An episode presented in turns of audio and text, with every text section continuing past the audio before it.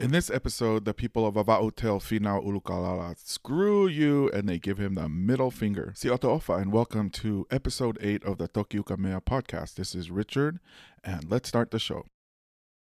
Kolulue, kolulue, kolulue, suamai mate, kolulue, kolulue, kolulue, suamai.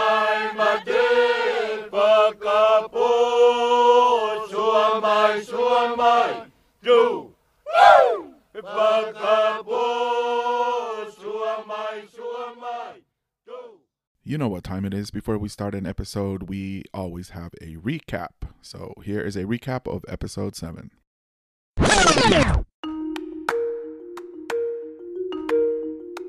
Tupou Toa, Tukuaho's son, has been longing for revenge for the assassination of his father by Tupou Niua. As part of Finau Ulukalala's inner circle and having earned his attention, he starts planting ideas in Ulukalala's head that Tupou Niua is really his enemy, that he's been conspiring against him, he's working to undermine him, he's more loved by the people, that could lead to a populist uprising. And eventually, he suggests to Ulukalala that Tupou Niua must be assassinated. Now, mind you, Tupou Niua and Ulukalala have the same father, but different mothers. And Ulukalala and Tupou Toa have the same mother, but different fathers. And Ulukalala lures Tupou Niua into a trap, and Tupou Toa shows up with four other men, and they assassinate him by beating him to death with their clubs.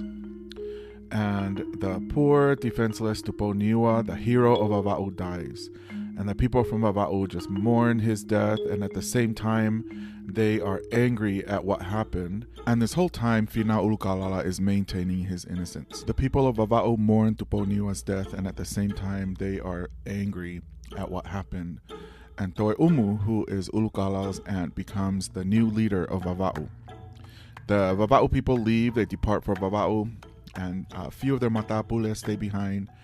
And two weeks later, a canoe arrives from Vava'u, and they bring the news that Dori Umu and the Vava'u chiefs uh, rejected Ulukalala's authority and declared their independence from him and his empire building. And of course, Ulukalala is just extremely furious at what he just heard and views this as an act of treachery and is now making preparations for war with Vava'u. You know what? This might be just the shortest recap I've ever done in any of the episodes. Yay!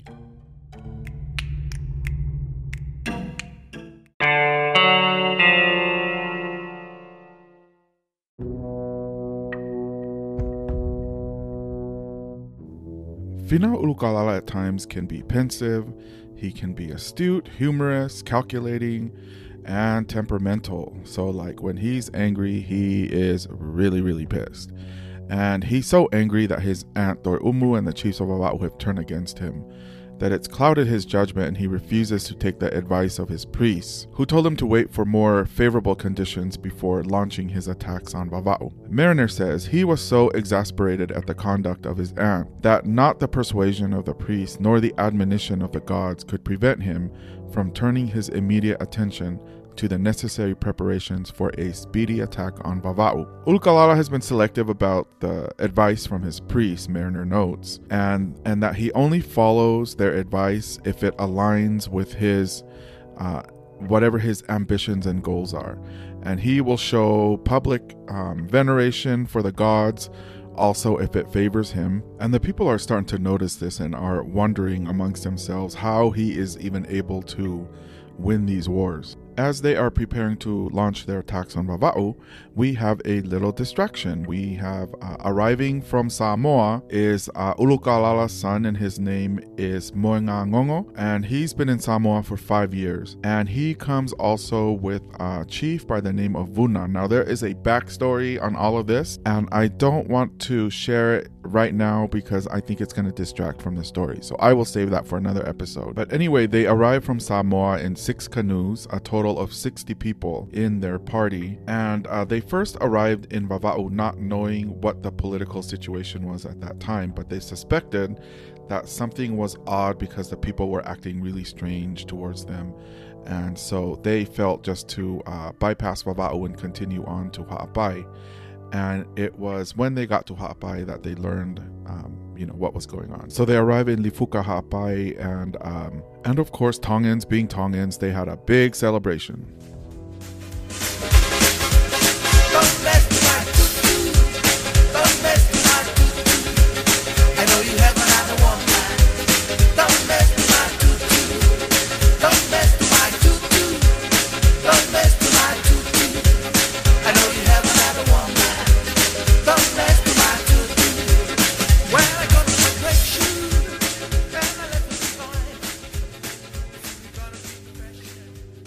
We're so extra with our celebrations, but that's one of the things I love about being Tongan. So there were two young women. They were the daughter of uh, chiefs in Tonga, and they were uh, betrothed to Moengangongo. And so when he came back from Samoa, these two young ladies were waiting to be married to him by their fathers.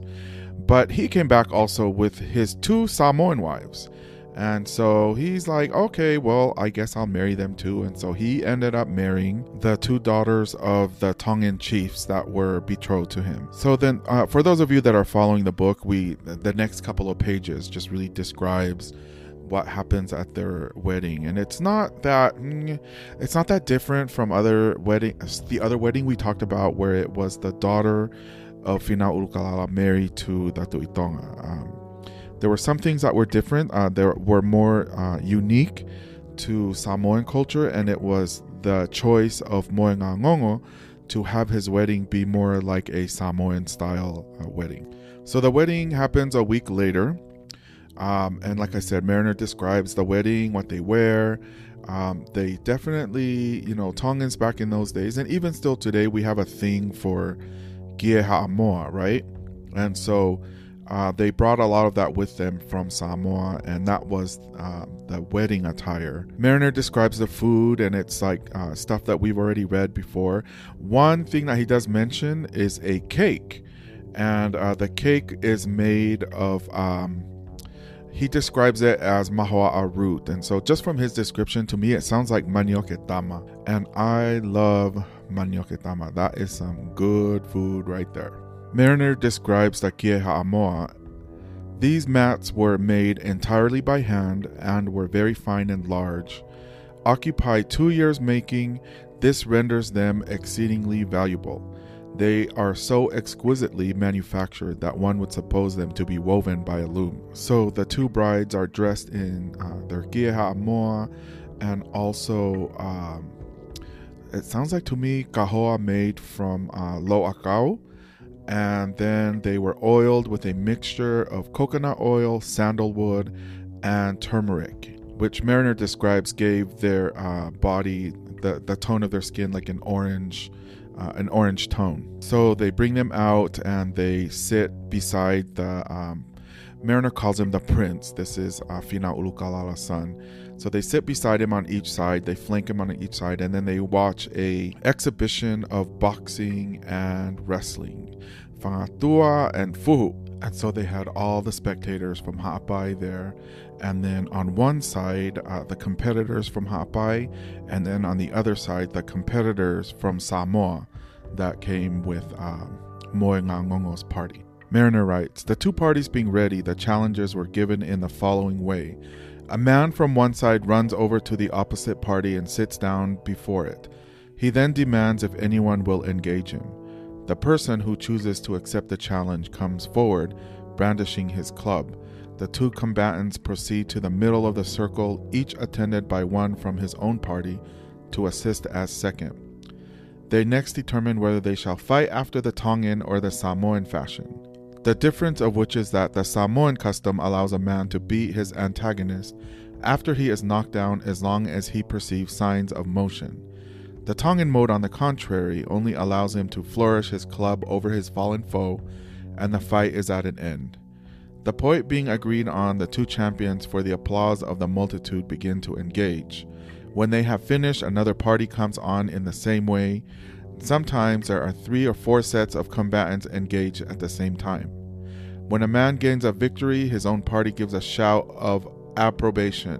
And then Mariner has some um, whatever it is that they're shouting here in Tongan, but I'm not going to read it because I, it's a little suspect. So if you want to look at the book, it's in there.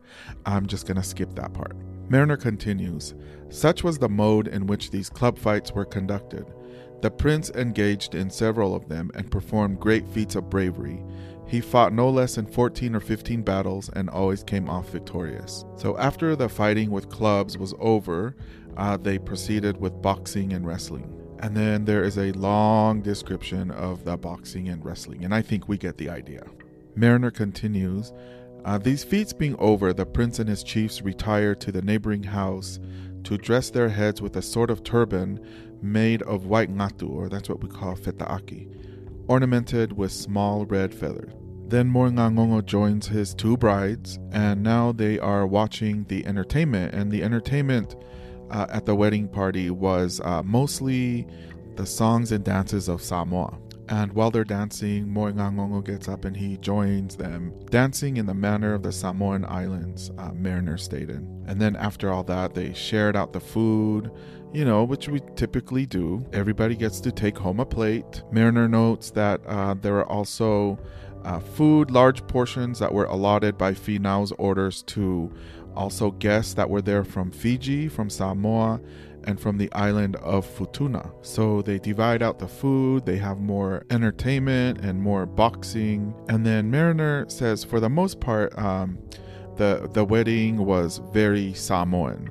Uh, there were two things that uh, Moengangongo left out, which Mariner states was the, uh, the payment of something valuable to the bride's fathers by the bridegroom. And this would often be like koloa, like ngatu, and uh, fine mat. And then the other part was, um, I really had to decipher this because uh, Mariner doesn't fully describe it, but he does use uh, some Latin terms. And so he's talking about um, there's a time when the bridegroom checks for the virginity of the brides. And the Latin words that he uses in this part of the book is, uh, well, let's just say I saw the word digito, D I G I T O, and I immediately thought of fingers, digits.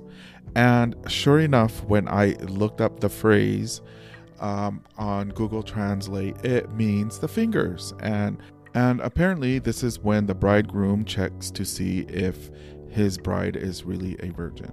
And this is done publicly, and so uh, that was the other thing that uh, Moengangongo decided to forego at his wedding celebration.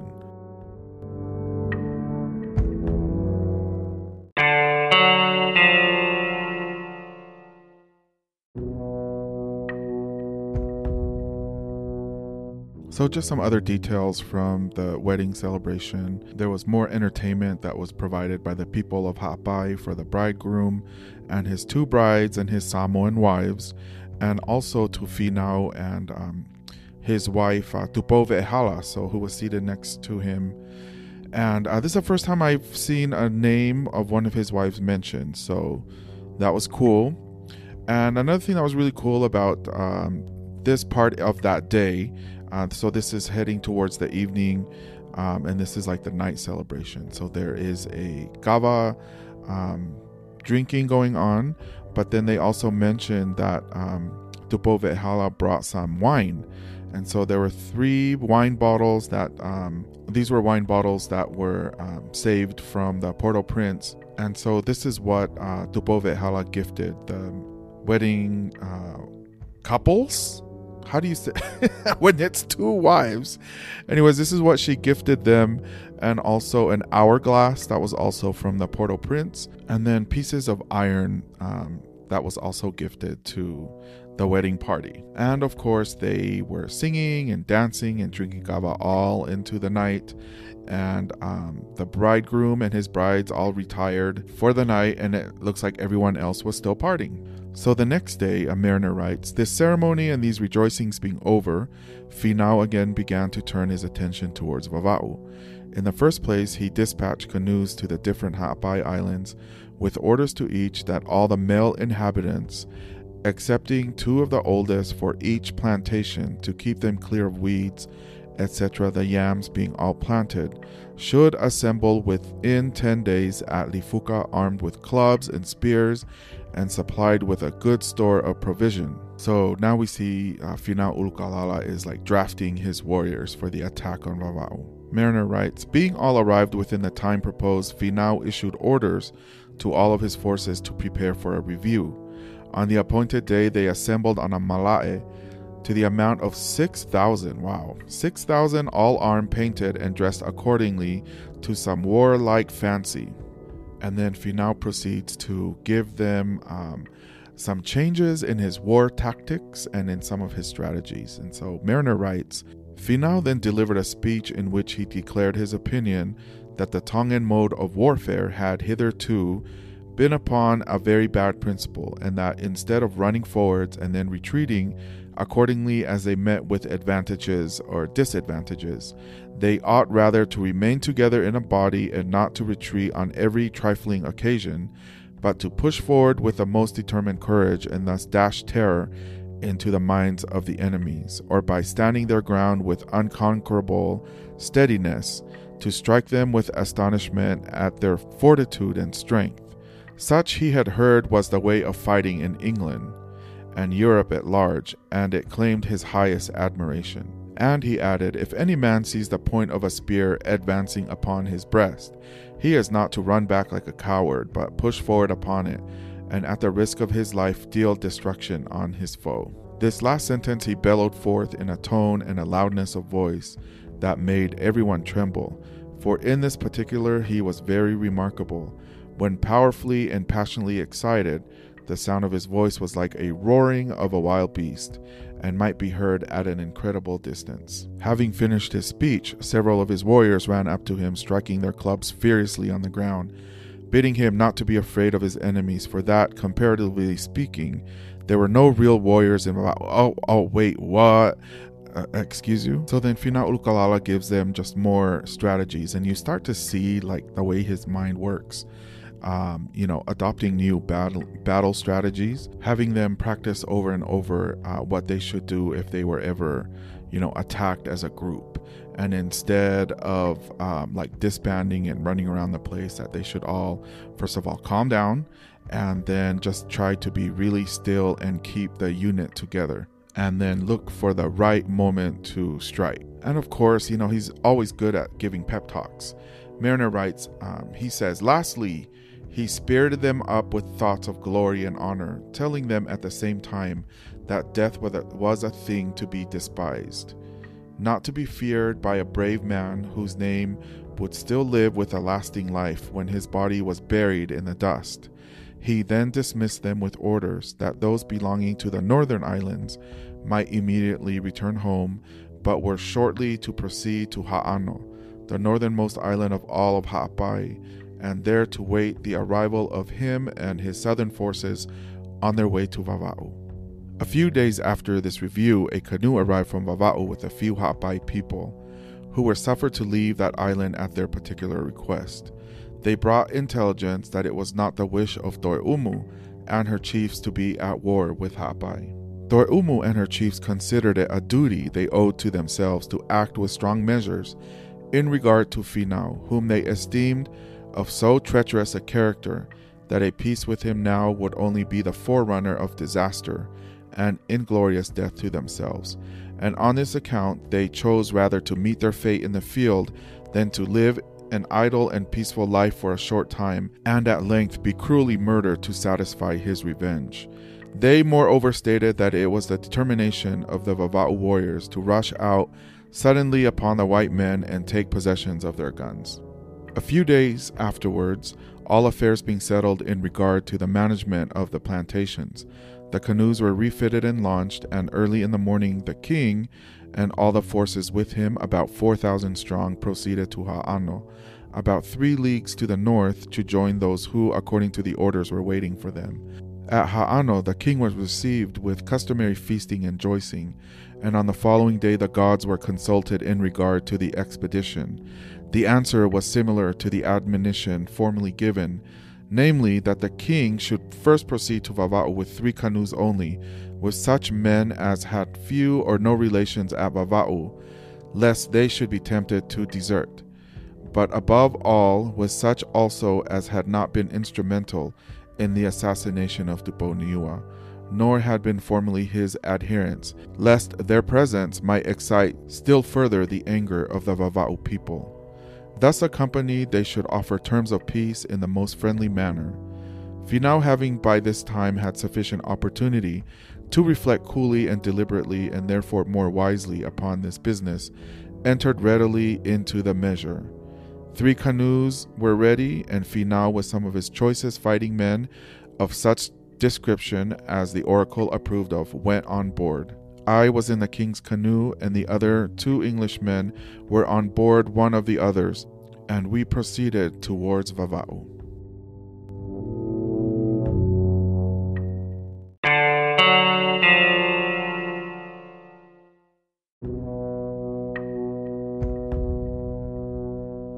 Okay, so did you all catch that? So the plan is Finau Ulukalala is to go to Vava'u, and he is to take just a few warriors, uh, warriors that had nothing to do with uh, Tupou Niua's assassination, and also they had no relations at uh, in Vava'u. This was the admonition from the priests of uh, Finau Ulukalala's uh, gods, and so uh, the plan is to go to Vava'u then with three canoes and a handful of people to propose peace. And Mariner is one of the people on those canoes. I had to look up real quick just what the distance is from uh, the m- most northern part of Ha'apai. Um, Ha'ano would be like on that northern most part of Ha'apai to Vava'u, and it's uh, one hundred seventy-two kilometers, which translates to one hundred seven miles. So really not that far if you are like flying, and even if you are driving, that is just uh, uh, over an hour.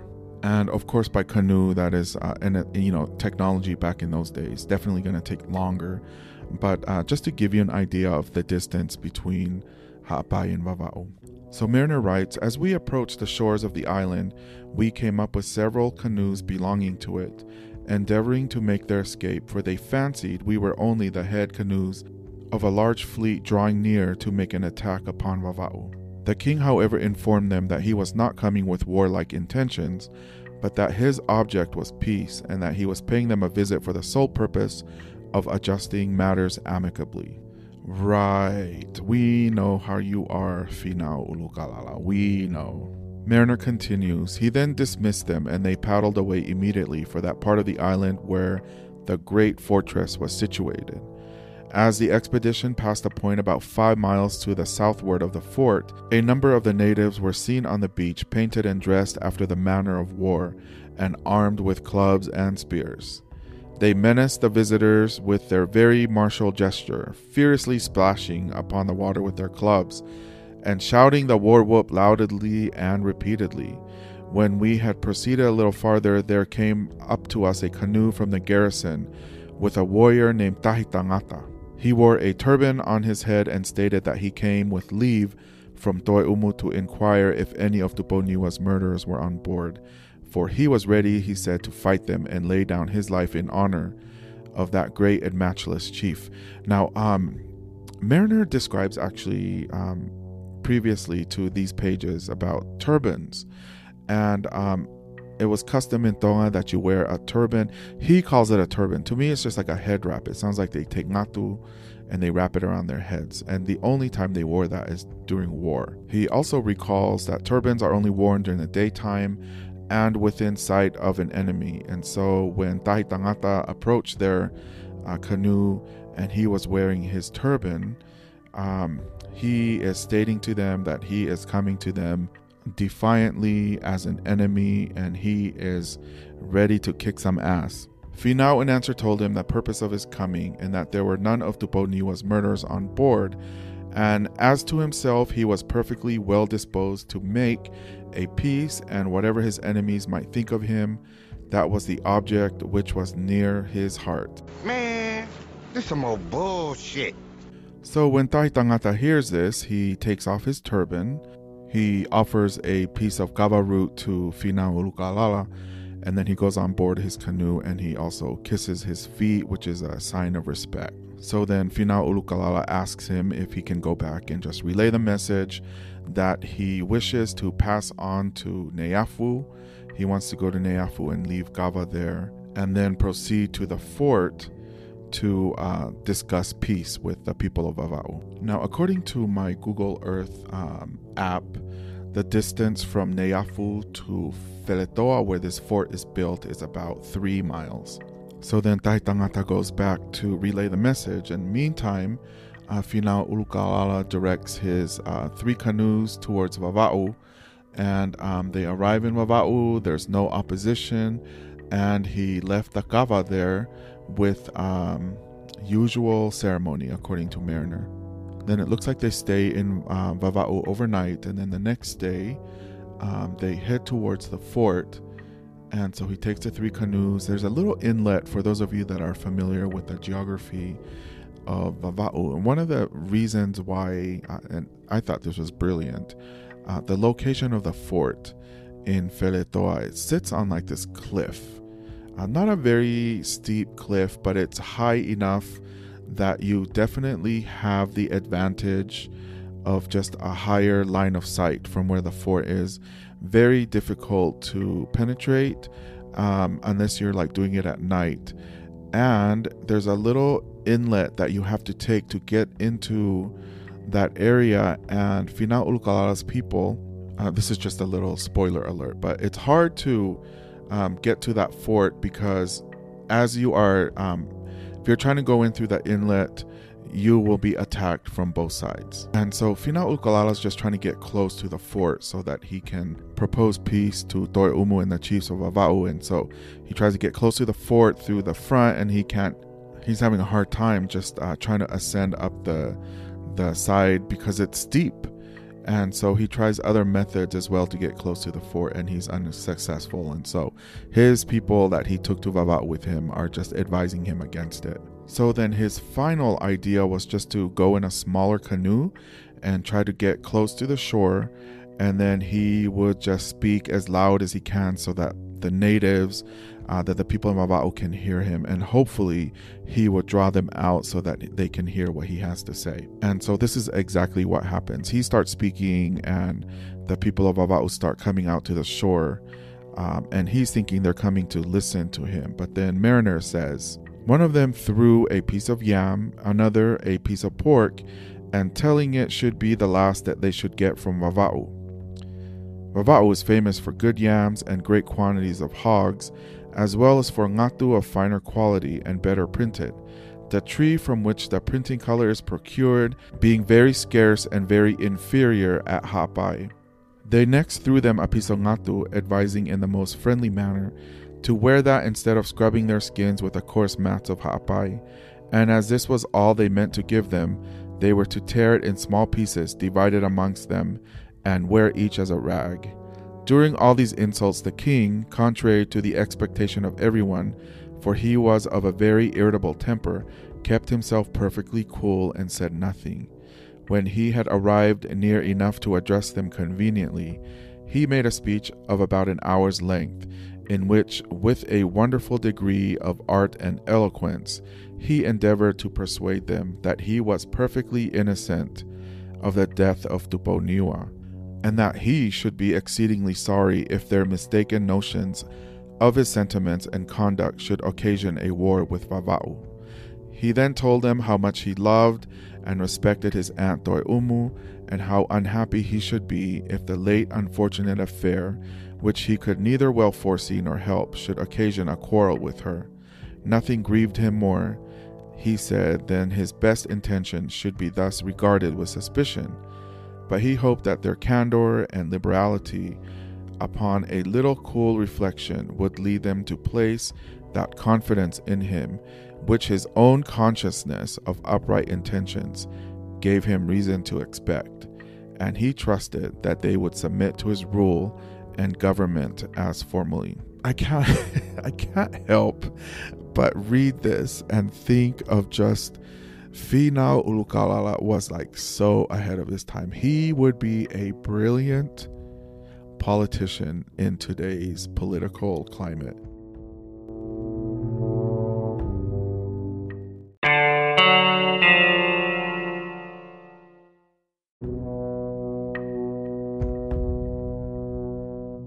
So picture Finau Ulukalala standing on a canoe without his um, strong warriors next to him. Yeah, so he's presenting himself in this vulnerable moment, and he is trying to make a case for peace with the people of Vava'u who are coming out to the shore to listen to him.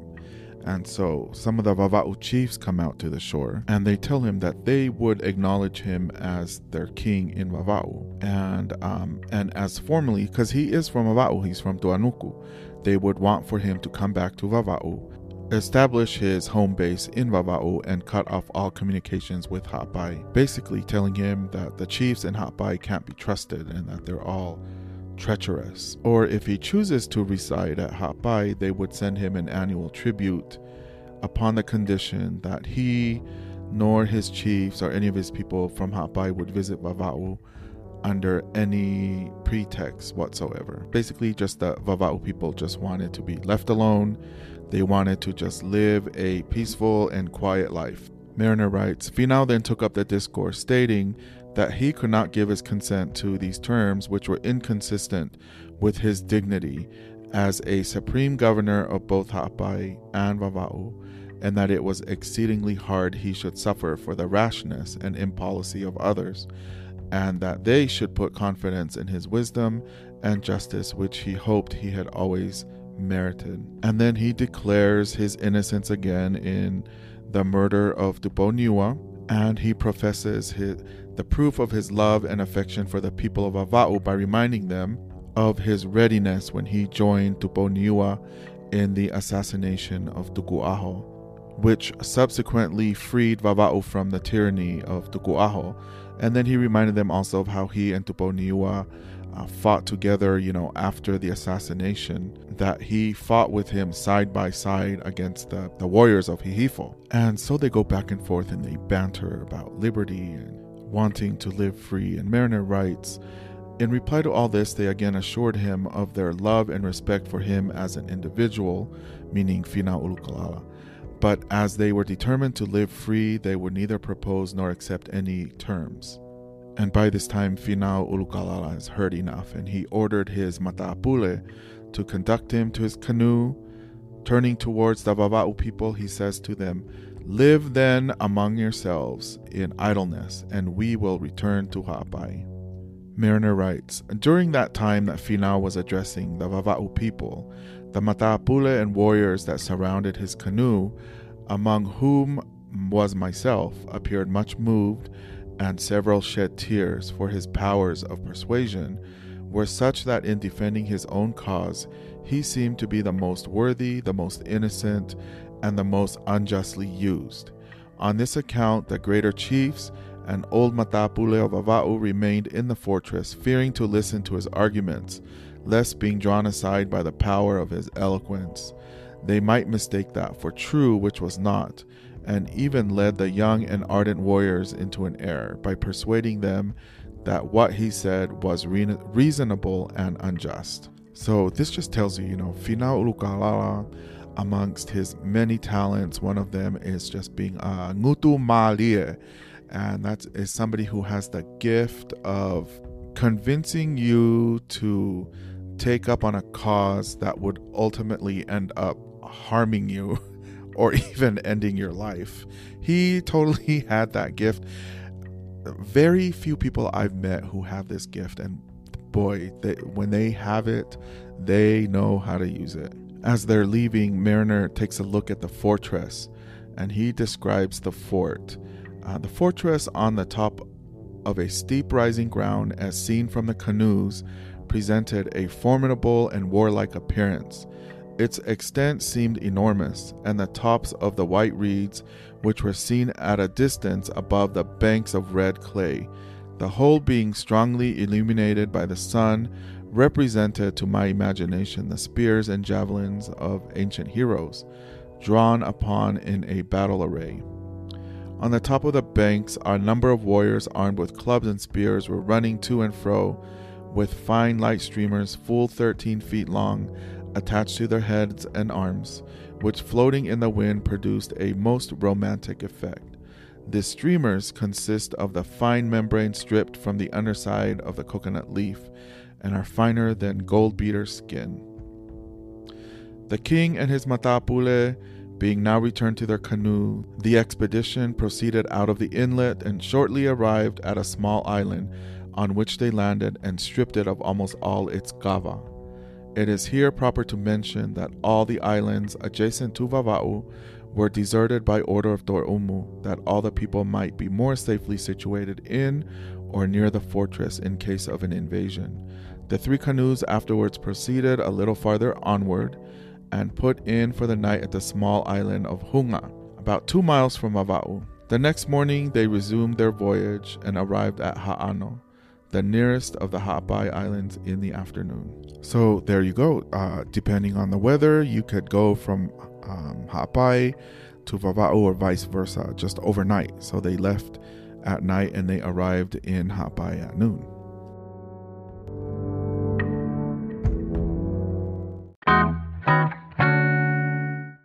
Okay, this is a good time to end because uh, we are right at the end of chapter five and going into chapter six. And uh, this is the actual beginning of the war in Vava'u. So we see that Finau Ulukalala tried um, the more diplomatic method of approaching um, Toeumu and the chiefs of Vava'u and making a plea for peace. And this was done on the advice of the priests of his gods. And so um, we all know the nature of Finau Ulukalala by now. And I mean, do we really believe that this is what he wants? Well, uh, probably not, because in the next chapter, it's called a war in Vava'u. And so the war is inevitable. And so I'm going to save that for the next episode. Um, I do have to say this episode was uh, probably just kind of, yeah, there wasn't a lot going on. We got a little distraction with a wedding. Uh, this was Finau Ulukalala's son, Moengangongo, who are we are introduced to for the first time, and also um, the other chief that came with him from Samoa. His name was Vuna, and a very interesting history with that one. I'm still doing a little research on him, and so that's why I chose not to um, go into um, to Vuna and also even to Moengangongo, because there's actually a history of them uh, being in Samoa, and it wasn't that they went there voluntarily. Uh, Moengangongo fled over there, and then uh, Vuna was actually exiled there, and he was deposed by a woman. And so I really want to find out that history. So one of the things I'm loving about this podcast is we're starting to uncover these really powerful women in Tonga's uh, past, you know. So we've learned um, in this podcast about Tupou Moheofo. Um, we are now in the midst of a battle in Vava'u and leading, you know, Vava'u is um, Toeumu, um, and she was a great chiefess of Vava'u. And now I'm reading about Vuna. And so Vuna was a Tu'i Vava'u. He was sent to Vava'u um, in the past to um, quell an uprising that was happening there. And this was, um, I would suspect, before the time that Tukuaho was um, assassinated. And um, and so there was a lot of young warriors that were doing expeditions to uh, Fiji, um, and a lot of um, a lot of them were putting themselves in the service of um, some of these um chiefs that were fighting civil wars in Fiji. And so basically they were mercenaries for them. And they were coming back to Tonga after those wars and bringing just some of the habits and things that they picked up in um, in Fiji. And so when they came to Vava'u, um, a lot of people in Vava'u were picking up on those habits and things. And so it was causing a lot of great concern amongst um, the chiefs, you know, the Tongan chiefs in uh, Vava'u at the time. And so Vuna was sent to Vava'u to quell the uprising, but then he went there and he ended up um, taking up the title of Tu'i Vava'u for himself. And so basically uh, he didn't go and do what he was sent there for. And so um, Fuspala, who was a, I believe, a Tu'ikanokpolu. I'm going to research this and we will talk about this in future episodes, but she was the one that was instrumental in getting him deposed and then exiled. And so he ended up going to Samoa. So very interesting side story. I promise I'm going to research that and get that out to you. uh, because um, it's so fascinating, yes? Anyway, so that's it for this week. Thank you so much for tuning in, and um, I want to thank you all for your support, because now uh, this podcast is at five thousand plays. And that is just so awesome, because I really only thought maybe like one hundred people were going to listen to it. But uh, these episodes have been played five thousand times. So I want to thank you all. I have received so many emails from you, and I promise you I will do a Q and A. Um, I think I have enough now to have a really good Q and A episode. And so thank you again for sending me questions. And also just the comments and um, all the positive feedback from all of you is uh, just really awesome, and makes me really just want to commit to uh, getting these episodes out to you. And then I've gotten questions on doing like some kind of a book. Um, what would we call it? Um, because I sure as hell don't want to call it a book club. I want to call it something cool. But yeah, I'm so open to like getting together and just uh, even just like in, in an episode um, where I want to sit at the table with uh, a few of you, and we talk about, you know, just some of the things that you've learned and or you've enjoyed from the book, um, and just having those kind of conversations. I think that would be awesome. So if any of you are keen to doing that, um, let me know and we can get that arranged. Anyway, thank you again. Tune in next week, Siotofa, and have a good week.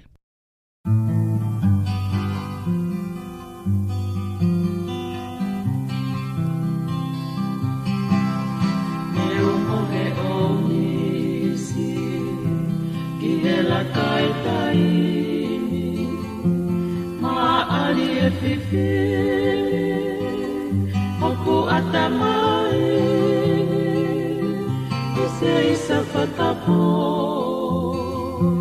kafosi okoloto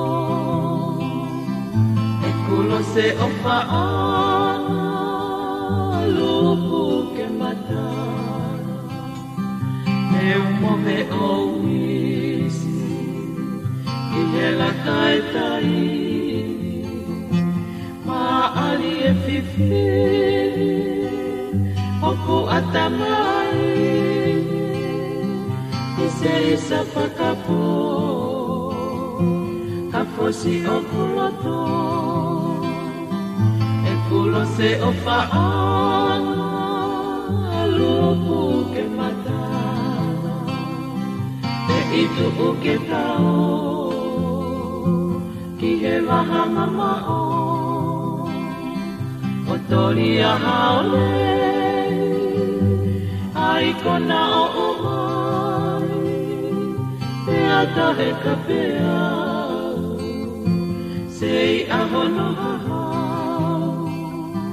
e kohai tenela kohai tenela asio to salusan ese ni mati osio to lata koe muka moe moto ia osio kuoto te tau moa o fake tau konua ko tisi kolome pai anai tue e se ni martiu ko si o tolata ko e muka moe moto ia o si o kuo te tau moa o fake tau whanua ko tisi kolome whai anai tue me i tuku ke tau ki he waha mamao o tori a haole ai kona o oma tahe kapea sei ahono haha e kohai tenela kohai tenela asio to salusano to o ke tao ki he waha mama o o tori a haole ai kona o mai e ata he kawhea sei a hono hahau e ko hai tene lau ko hai tene lau a se o